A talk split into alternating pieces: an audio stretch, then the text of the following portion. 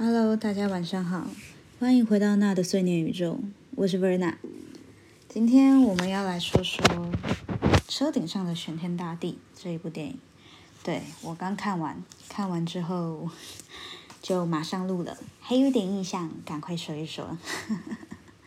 没有啦，这一部电影的最后，导演写了一句话，致敬他的祖父母。呃，我大概推算了一下，那个年纪就是现在年纪超过八十岁以上的长辈们。对，那一部这一部电影是为了致敬那个年代的。在日治时期打拼，然后经历过二战期间，然后还不停，还继续支撑着自己家中的长辈们的故事。对，嗯，简单来讲，这部戏就是从现代爱情去探讨那个年代的人的风骨，对。他们的风骨与他们的胸襟，呃，要说探讨也没有，大概就是就是借着爱情的部分去连接到那一代人的样子。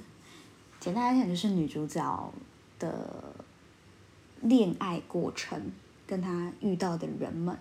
都是跟他的长辈或多或少有点关系。嗯，你要我说这不是有什么特别好的、特别需要讲的故事吗？好像其实就是属于关于台湾人民对于道教的神明的那一种信仰，这是比较特别的地方。而且这部电影最后，或者是说它中间的过程，都有把属于对于台湾人对于家中供奉的神明的这一部分。写那个表达的，就是刻画的非常的，该怎么讲呢？写实。对，毕竟我家里楼下还是也供奉了一尊神明，然后我的母亲那一边都有多少多多少少都有体质，是能够奉旨做事的人。对，我还记得今年过年的时候。就是去庙里拜拜，哎，就这我就一位姨丈，就突然就直接上，呃，神明上身，然后交代了一下今年要怎么样。我突然想想，他今年叫我干嘛来着？哦，叫我注意身体健康。我觉得我挺健康的，这一年我觉得我过得挺健康，尤其到现在我还在运动。我有时候都很好奇，那些预言是要让我们是是要先讲给让我们怕，所以才才让讲给我们怕，让我们去乖乖做事，还是干脆就是这这是一个很有趣的东西，预言呐，就是关于神明的预言，神明的签这种东西，很多时候你不相信他的话。你的你过一段时间再回去看，你就说啊，为什么我不当初听他的话？因为你没有照着他的话做，所以你得到了比较嗯不好的结果。但你照着他的话做，你也没有说得到特别好的结果，就只是哦维持原状。So，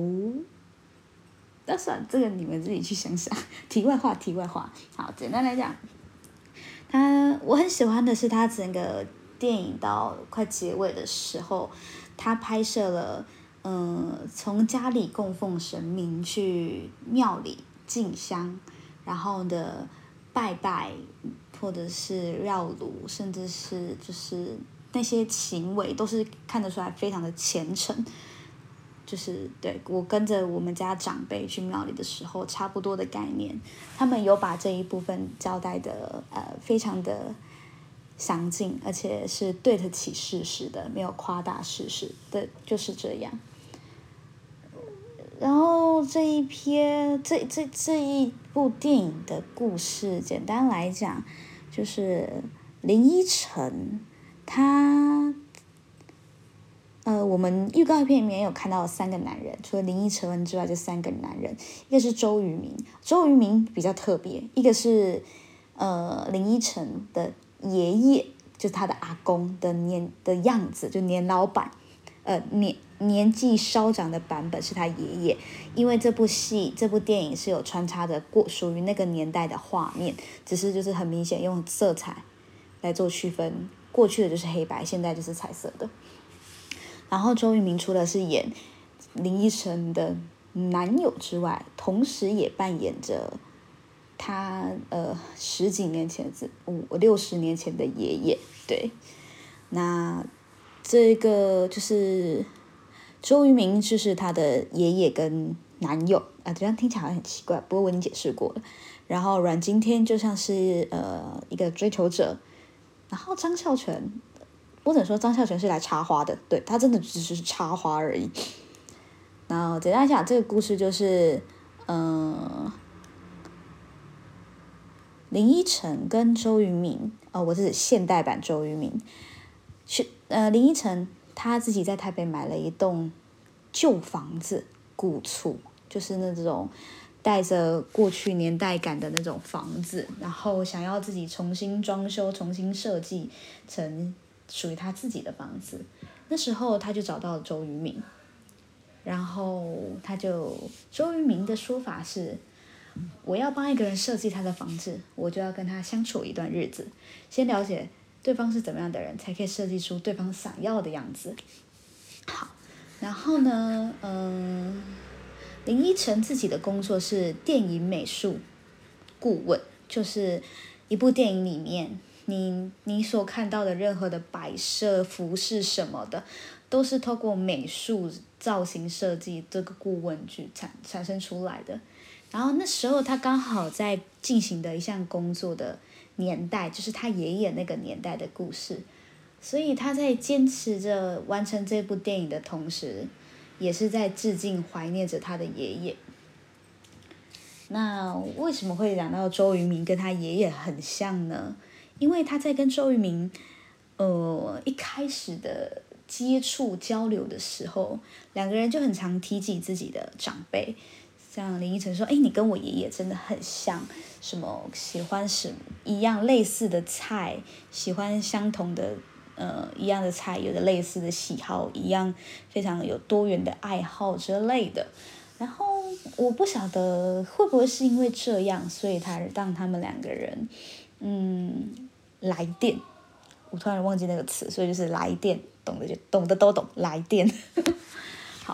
就是所以他们两个人就交往了。对，只有交往，因为周渝民是一个有老婆有小孩的。已婚人士虽然跟太太已经分居了，然后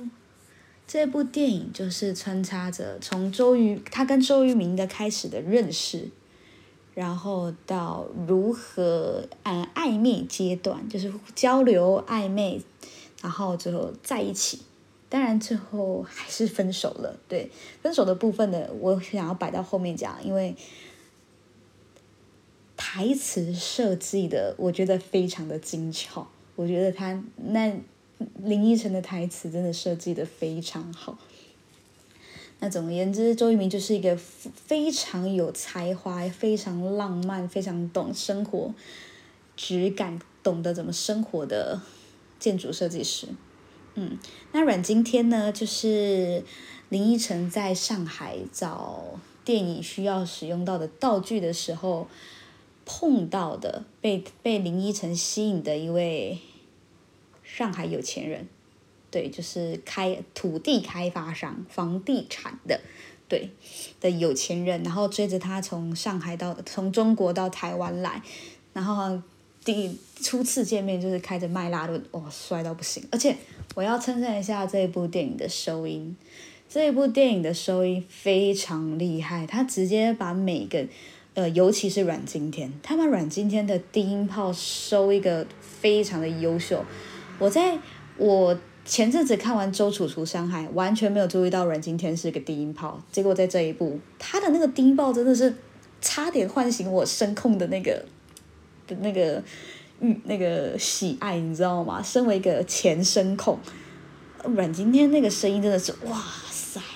一定要大力称赞一下这一部电影的收音非常优秀。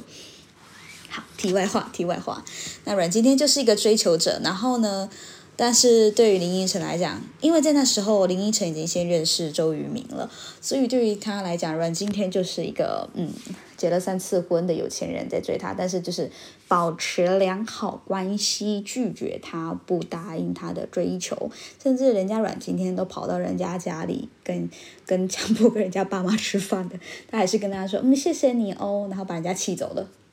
赞，respect。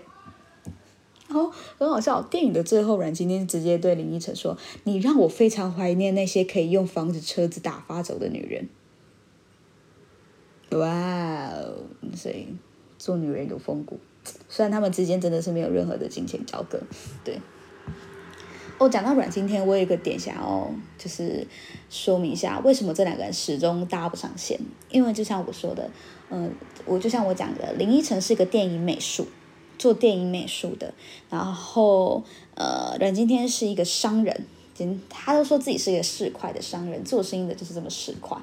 但是就是在林依晨的电影有一点资金缺口的时候，但他却不愿不愿意投林依晨的电影，因为他给的原因是他看不懂，他不看林依晨那一种的电影。然后再来是最后那个林依晨跟。就是阮经天两个人在就是分道扬镳，呃，他们最后还是朋友，但是在某一次的分道扬镳的时候，就说，呃，为什么就是阮经天的态度对于呃阮经天对于。林依晨做的电影的态度非常的轻佻，觉得哦，不就只是一部电影吗？从这一句话看出来就知道，林依晨自己应该也非常明确知道，就是因为这个点，所以他们两个才没有办法成为情侣。因为对于林依晨来讲，电影美术是一个，就是每个人的工作，对于自己的工作都会有一种信仰，一种热忱。当他的信仰跟热忱被另外一个人这样。嗯，随意的对待的时候，他就知道，呃，这个人没办法尊重他的工作，没办法尊重他的热爱，没办法尊重他的信仰，那这个人真的没有必要再进到下一步。所以我觉得这是阮经天没有办法再更进一步的原因，主要原因啦，对。然后故事的最后，周渝民跟那个嗯林依晨两个人最后分手的原因，是因为。呃，他们林依晨在自己的人生规划上面走到了一，他他一直在台北想要留有自己的一栋房子，但他总觉得少了点什么。最后他在呃故事的结尾，他找到了为什么？因为他的爷爷是开旅社的。就是开旅馆、开大饭店，就是在那个那个，就是开在嘉义火车站前面最漂亮的那一间旅社。所以他那时候就想说自己要有一栋房子，但是他在台北那栋房子虽然有周一鸣帮他设计的非常的，真的是非常的漂亮，后来有稍微看到整修后的样子，但但始终不是他想要的。最后他把台北那栋房子卖掉之后，回到了嘉义，盖了一间。属于他的旅社，这个才是他想要的东西。他最后发现了，对他最后发现这是他想要的东西。那他跟周渝民的关系，嗯，就是在某一次周渝民从台北下来嘉义找他的时候，这一阵的。巫山云雨之后，周渝民跟他说：“哦，我们家以前都会有个家族旅行，去京都每年都会有一次的家族旅行，但我跟你在一起之后就再也没有了。”听到这里的时候，我真的是很莫名其妙，这到底是怎么样的人才有办法说出这样子的话？周渝民那个角色到底是怎么样的心态说出这一句话？然后他说完这些话之后，不用想，女生那个林依晨觉得就是翻脸，因为说真的。两个人交往就是属于两个人事情，你另外一个人的家事为什么要带进来这里面？这是他生气的点。然后周渝民说：“我不想骗你，我不想让你难过，我不想隐瞒你，所以我说出来了。”这种的实话是我也不想听，真的不需要跟我讲，不需要，真的不需要。两个人的关心仅限于两个人就好，我们没有要到结婚，没有必要再牵扯进家事。对，然后呢？他在林依晨在跟我在他们林依晨跟周渝民两个人在辩在争吵的时候，呃，他林依晨说，嗯，他爱周渝民，但不确定周渝民是不是爱他。这是那个当下，周渝民马上说“我爱你”，这这个马上的速度有点像是在辩论，就是他做了一件呃让女方不能理解的事情，然后呢，却站在自己的角色觉得这件事情都没错，但他不能理解为什么女方很生气。然后只是看在哦，他在生气，我要安抚他，所以我要赶快说跟他，就是赶快就跟他说一个我爱你，就平复一下他的情绪。但反而这句话让林依晨炸掉，因为他说了两句，两句话真让我印象深印象深刻。他说：“你为什么要用这样的爱来爱我？你为什么要用这样子的方式来爱我？你的这样的爱来爱我？”不是，他说的是你为什么要这样子的爱来爱着我？就是这段话让我觉得可以值得深思的是，嗯，林依晨的要的的爱一直就是只有两个人之间。他在他知道他已经有老婆跟小孩的情况下，他就只是想要单纯享受两个人之间的关系。但周渝民的心不知道大到哪里去了，所以呃，我觉得这还是有点男人的。那大男人主义吧，我我我觉得可能有吧，所以他觉得哦，这个就是爱，我的爱，然后他想要让自己好过一点，所以他就把这件事跟对方讲，然后这样子的行为跟这样所谓的爱，反而让林依晨觉得你真的确定你是爱我的吗？然后这一晚结束之后，林依晨带着他走了一遍嘉义，就是他从小长大过的地方，然后他们的故事就到此结束。所以你要说这一部呃爱情的部分吗？我只能说，周渝民就是一个非常有魅力，真的长得有够帅，真的这一部戏再让我看到一次周渝民到底有多帅。呃，一个有情调但是大男人主义又有自己才华的建筑师，嗯，其实老实说，真的啊，除了。除了这这部戏，这部电影除了关于宫庙文化的镜头展现的非常精美、非常优秀之外，其实我其他的部分是真的有点 get 不到。不过我很喜欢他在讲到关于他爷爷，因为他在讲述他爷爷的故事的时候，都会扯到那个画面、那个年代的画面去，那个年代的衣服。酒家跟他们的整个建筑风格哦，那个都是看得出来是非常考究的。它里面的布景设计是非常非常考究、非常值得去观看的。但你要说剧情线的部分吗？呃，除了关于信仰的部分，我非常认同，其他的我真的看不太懂。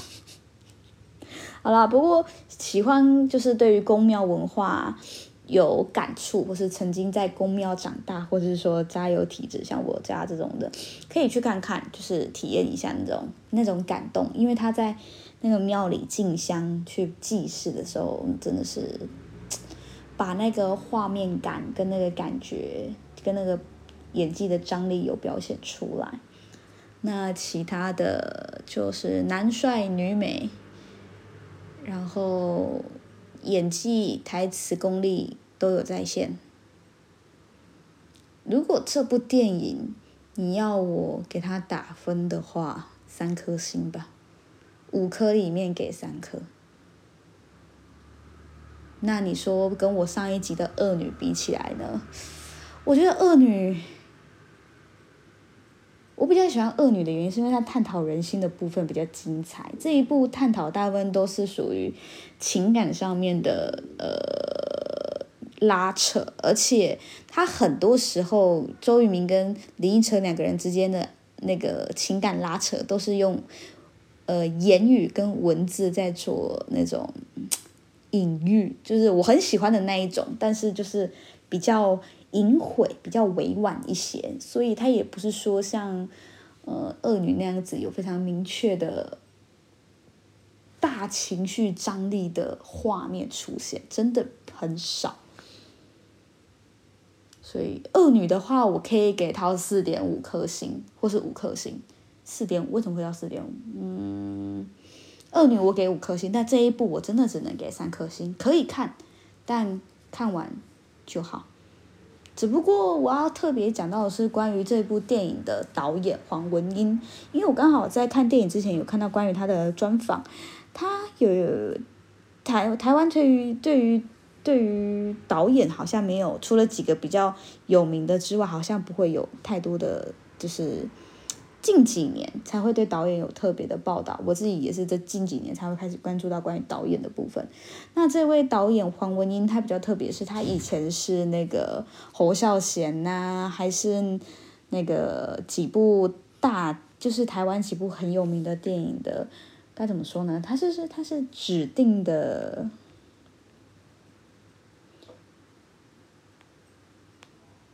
呃，他是艺术指导啊，对，他是几部很有名电影的艺术指导，像是最有名的是《刺客聂隐娘》，对，他是《刺客聂隐娘》的那个呃，他的那个艺术指导，所以在这一部上面，不管从衣服到场景到年代不同，甚至是到后来他们盖的旅社什么的，非常的考究，大概就是因为这位这位。呃，这位导演的坚持，然后他的他他得过他参加他参加过的几部电影都蛮有名的，因为他是侯孝贤非常喜爱非常喜欢使用的一位美那个呃美术设呃美术艺术指导，对，那你要还有什么特别的吗？这倒是没有了。这一部有点像是，这真的是只很碎念，我没有太多的情绪。好啦，反正今天这部电影就介绍到这里，我们下一本书或是下一部电影见，拜拜。